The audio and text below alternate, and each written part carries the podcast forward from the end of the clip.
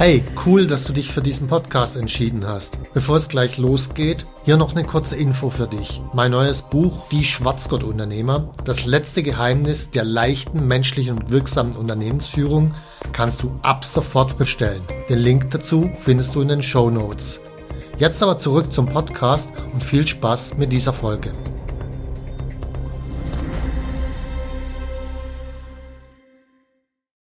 Drei verbreitete Irrtümer über Freiheit.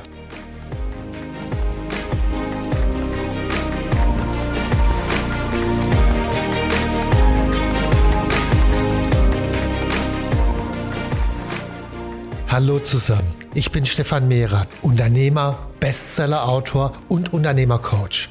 Ich bin davon überzeugt, dass Unternehmersein die geilste Lebensform der Welt ist. In diesem Podcast möchte ich dich, wie meine jährlich über 1000 Seminarteilnehmer, dabei unterstützen, zum besten Unternehmer zu werden, der du sein kannst, zum Schwarzgurt-Unternehmer.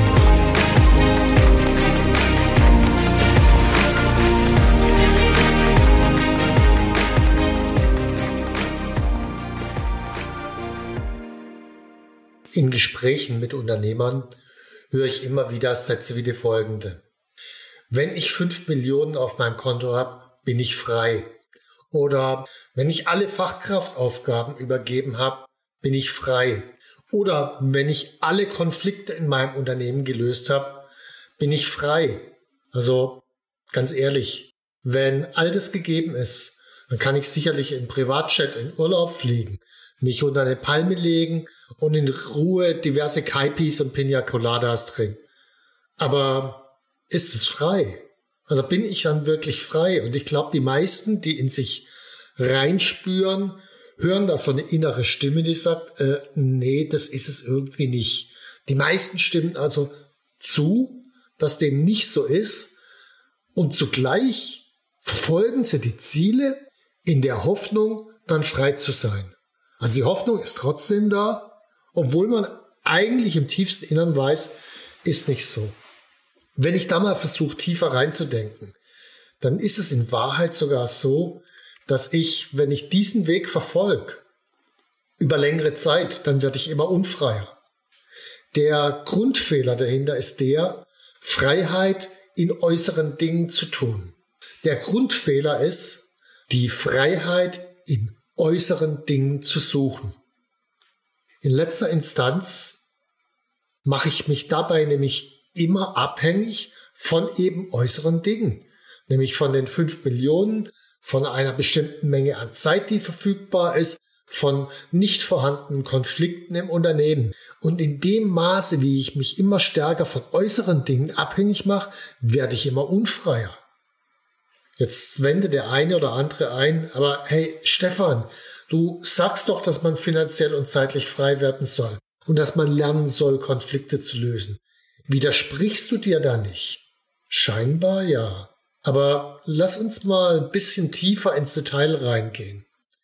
Schauen wir uns das mal mit den Finanzen an. Ich nehme jetzt einfach mal immer die Zahl 5 Millionen, kann auch eine beliebige andere Zahl sein, spielt keine Rolle.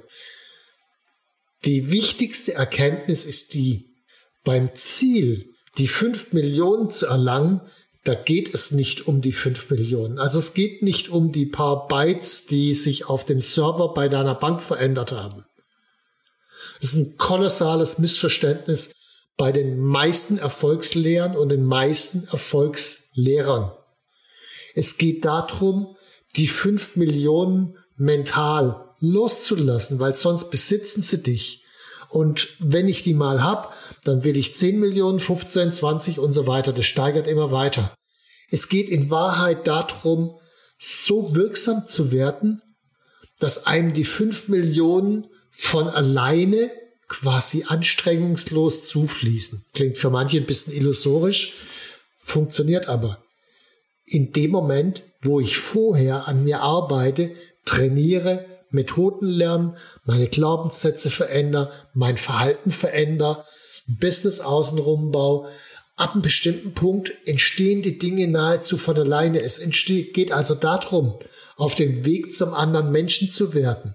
Und dann kann ich die fünf Millionen als Ergebnis innerlich loslassen. Ich bin nicht mehr abhängig davon. Darum geht's.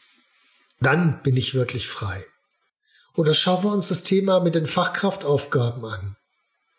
Beim Ziel, die Fachkraftaufgaben loszuwerden, da geht es auch nicht um die freie Zeit.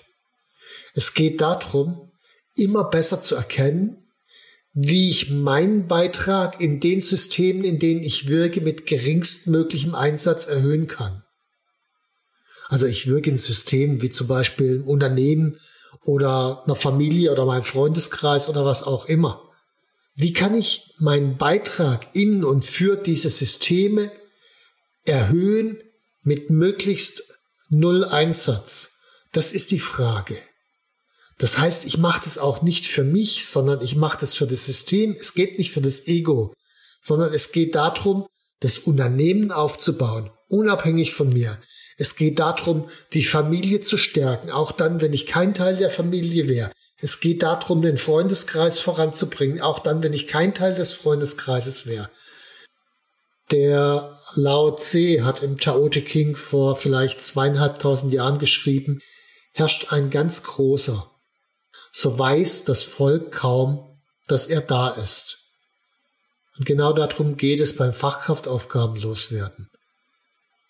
Es geht darum, die maximale Wirksamkeit zu erzielen zum Wohl des Systems, also des Unternehmens im Falle eines Unternehmers und dabei möglichst wenig anwesend zu sein, möglichst wenig eigene Energie aufzuwenden, weil sonst ist es einfach ineffizient. Das heißt, es geht nicht darum, am Ende null Stunden zu arbeiten, sondern es geht darum, seine eigene Effizienz, seine eigene Wirksamkeit zu erhöhen, dann kann ich schon 40, 50, 60 Stunden für das Unternehmen wirken.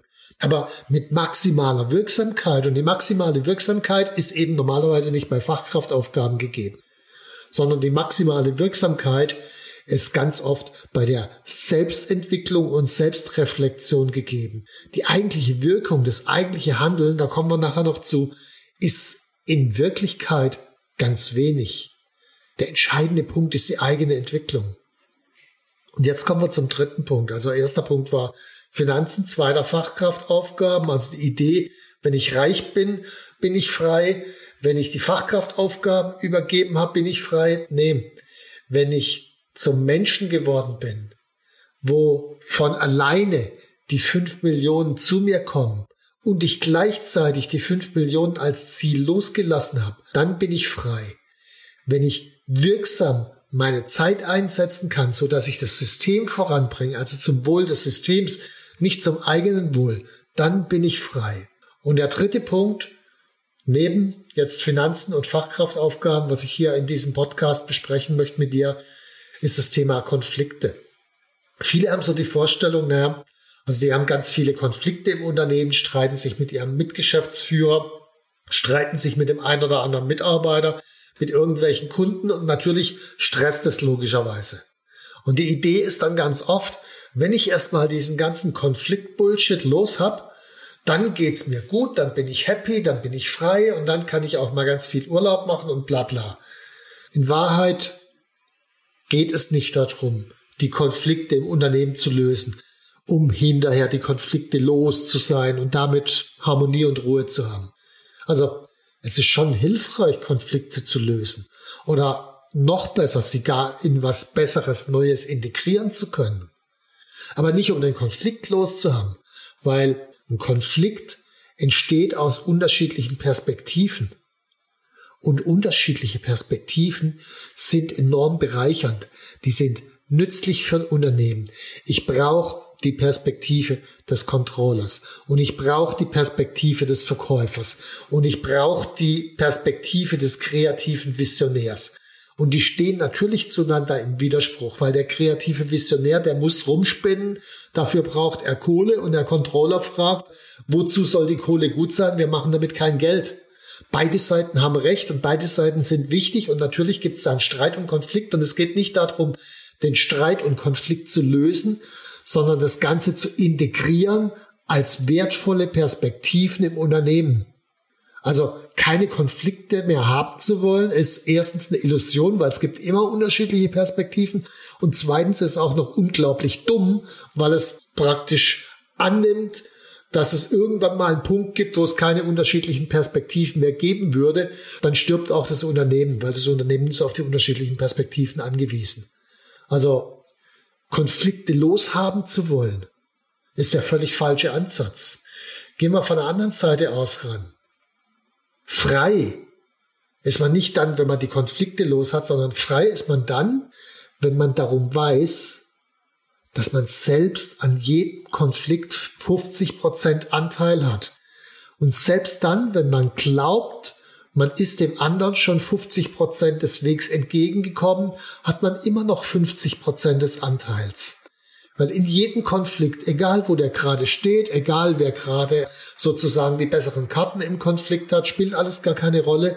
In jeder gegebenen Konfliktsituation hat jeder der Beteiligten 50 Prozent Anteil. Ohne deine 50 Prozent würde der Streit gar nicht entstehen. Also die Frage ist auch, zu welchem Menschen kann ich mich entwickeln, damit ein Streit gar nicht erst entsteht. Also an der Stelle Unterschied zwischen Streit und Konflikt. Konflikt entsteht aus unterschiedlichen Perspektiven, kann wertvoll sein. Streit wird's immer dann, wenn dort emotionale Anteile noch mit reinkommen und dann das eigene Ego oder sonst irgendwie in Gefahr ist oder der eigene Aufstieg, eigene Interessen, dann wird's zum Streit. Also ohne deine 50 Prozent würde der Streit nicht entstehen. Kleine Geschichte dazu. Kommt aus Japan die Geschichte. Ein Samurai wollte den Unterschied lernen zwischen Himmel und Hölle und hat ganz viele Gelehrte gefragt und niemand konnte ihm darauf eine Antwort geben. Hat aber gehört, da gibt es einen großen Gelehrten, einen Mönch, der ihm die Antwort auf den Unterschied zwischen Himmel und Hölle gehen kann. Er geht dorthin und nach vielen, vielen Tagen kommt er bei diesem Mönch an. Der Mönch sitzt auf dem Boden, macht nicht den Eindruck, als ob er sonderlich interessiert wäre. Der Samurai verneigt sich vor dem Mönch und sagt, Du, großer Mönch, kannst du mir nicht den Unterschied zwischen Himmel und Hölle erklären? Der Mönch guckt den Samurai an und fängt den an, auf das Übelste zu beschimpfen. Und zwar nicht nur ihn, sondern seine Vorfahren und beleidigt die ohne Ende. Woraufhin, weil Vorfahren waren für die Samurai sehr wichtig, woraufhin dem natürlich die Wut hochsteigt, er sein Schwert zieht und den Mönch enthaupten will. Und in dem Moment, als das Schwert so am Hals des Mönchs ist, so kurz drüber, sagt der Mönch, das ist die Hölle. Daraufhin lässt der Samurai sein Schwert sinken, schiebt es wieder in die Scheide, verneigt sich vor dem Mönch und bedankt sich. Und daraufhin sagt der Mönch, und das ist der Himmel. Interessant an dieser Geschichte ist jetzt, warum ich die erzählt habe, nicht das Learning von dem Samurai. Das ist interessant, das ist nett, aber das ist nur Beiwerk. Interessant ist das Wirken des Mönchs, weil der Mönch war die Führungsperson in dieser Situation. Und wichtig ist jetzt, es geht nicht darum, dauernd nur Harmonie zu haben und so weiter. Nee, dieser Mönch, der hat bewusst einen Konflikt erzeugt, indem er dann Samurai auf das Übelste beschimpft hat. Er hat bewusst Emotionen erzeugt, aber nicht um den Samurai runterzumachen, sondern mit dem Ziel, ein Wissen, eine Lehre zu vermitteln. Und zwar in der kürzesten möglichen Zeit, in der effizientesten Art und Weise. Und zwar unter Einsatz seines eigenen Lebens. Weil, naja, ich meine, hätte ja sein können, dass der Samurai ein bisschen schneller ist mit seinem Schwert. Dann hätte der nicht mehr sagen können, dass das die Hölle ist und äh, wäre halt tot gewesen. Also, der hat sein Leben eingesetzt, der hat einen Konflikt erzeugt und dann die eigentliche Führungshandlung. Das sind Vier Worte gewesen. Vier. Das ist die Hölle. Effizienter geht's nicht. Der beendet den Konflikt nicht durch Schlichtung, sondern aus einer bestimmten Identität raus. Und das ist das wirklich Wertvolle.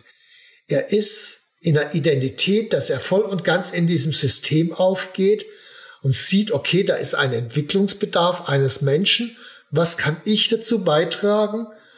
Und zwar unter Herausnahme des Ich, damit der andere seine Entwicklung machen kann. Und wenn man sich jetzt fragt, was für ein Mensch muss es sein, der auf diese Art und Weise wirken kann, dann ist es ein Mensch, der zuvor über Jahre oder gar Jahrzehnte an der Aufhebung, an der Auflösung des eigenen Ego gearbeitet hat. Der hat sich voll und ganz der Situation und dem Bedürfnis, dem Lernbedürfnis in dieser Situation untergeordnet unter Einsatz seines Lebens. Und das ist wirkliche Freiheit. Also nicht Konflikte lösen können, Konflikten ausweichen können oder sonst irgendwas. Nein, einen Konflikt produzieren und wieder aufheben können mit einem Learning für den anderen in kürzestmöglicher Zeit. Das ist wirkliche Freiheit.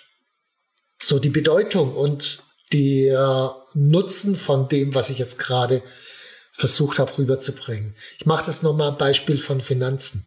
Wir setzen uns erstmal Ziele. Dann lernen wir auf der methodischen Ebene, wie werde ich reich, wie spare ich, wie erhöhe ich die Einnahmen und so weiter. Ich lerne auf der methodischen Ebene. Dabei werde ich zwangsläufig meine Glaubenssätze ändern müssen. Ich werde beginnen, anders über Reichtum, über Geld zu denken. Ich werde beginnen, anders über diese Vorgehensweisen, anders über reiche Menschen zu denken. Also ich werde im Laufe der Zeit meine Glaubenssätze verändern. Dann lasse ich die Ziele los. Ich trainiere jeden Tag weiter, aber lasse dabei auch die Ziele los. Dann der nächste Schritt, und der ist wirklich wichtig und das ist der schwerste. Wir lassen dann auch unser Ego los, weil in dem Ego steckt schließlich die eigentliche Limitierung. Und in diesem Ego, da steckt die eigentliche Unfreiheit. Weil das Ego flüstert uns ein, du brauchst fünf Millionen, um frei zu sein. Nee, ab dem Moment, wo ich mir das einflüster, setze ich mich einer Bedingung aus und bin gerade nicht frei. Und dann der nächste Schritt für die, die wollen, ist, wir lehren durch unsere eigene Präsenz und zwar aus einer Haltung der Nichtanhaftung. Haltung der Nichtanhaftung heißt, wie dieser Mönch, er haftete nicht an seinem Leben an. Er haftete in dem Moment an gar nichts an. Das Einzige, was er wollte, er gab sich ganz der Situation hin und hat in der Situation gewirkt, aus seiner Präsenz heraus. Und das ist jetzt, um wieder zum Unternehmer zu kommen, das ist für mich der Weg des Schwarzgurt-Unternehmers. Deswegen haben wir diese Idee des Schwarzgurt-Unternehmers. Da geht's nicht vordergründig darum, irgendwie ganz viel Kohle zu machen. Das kommt eh von allein.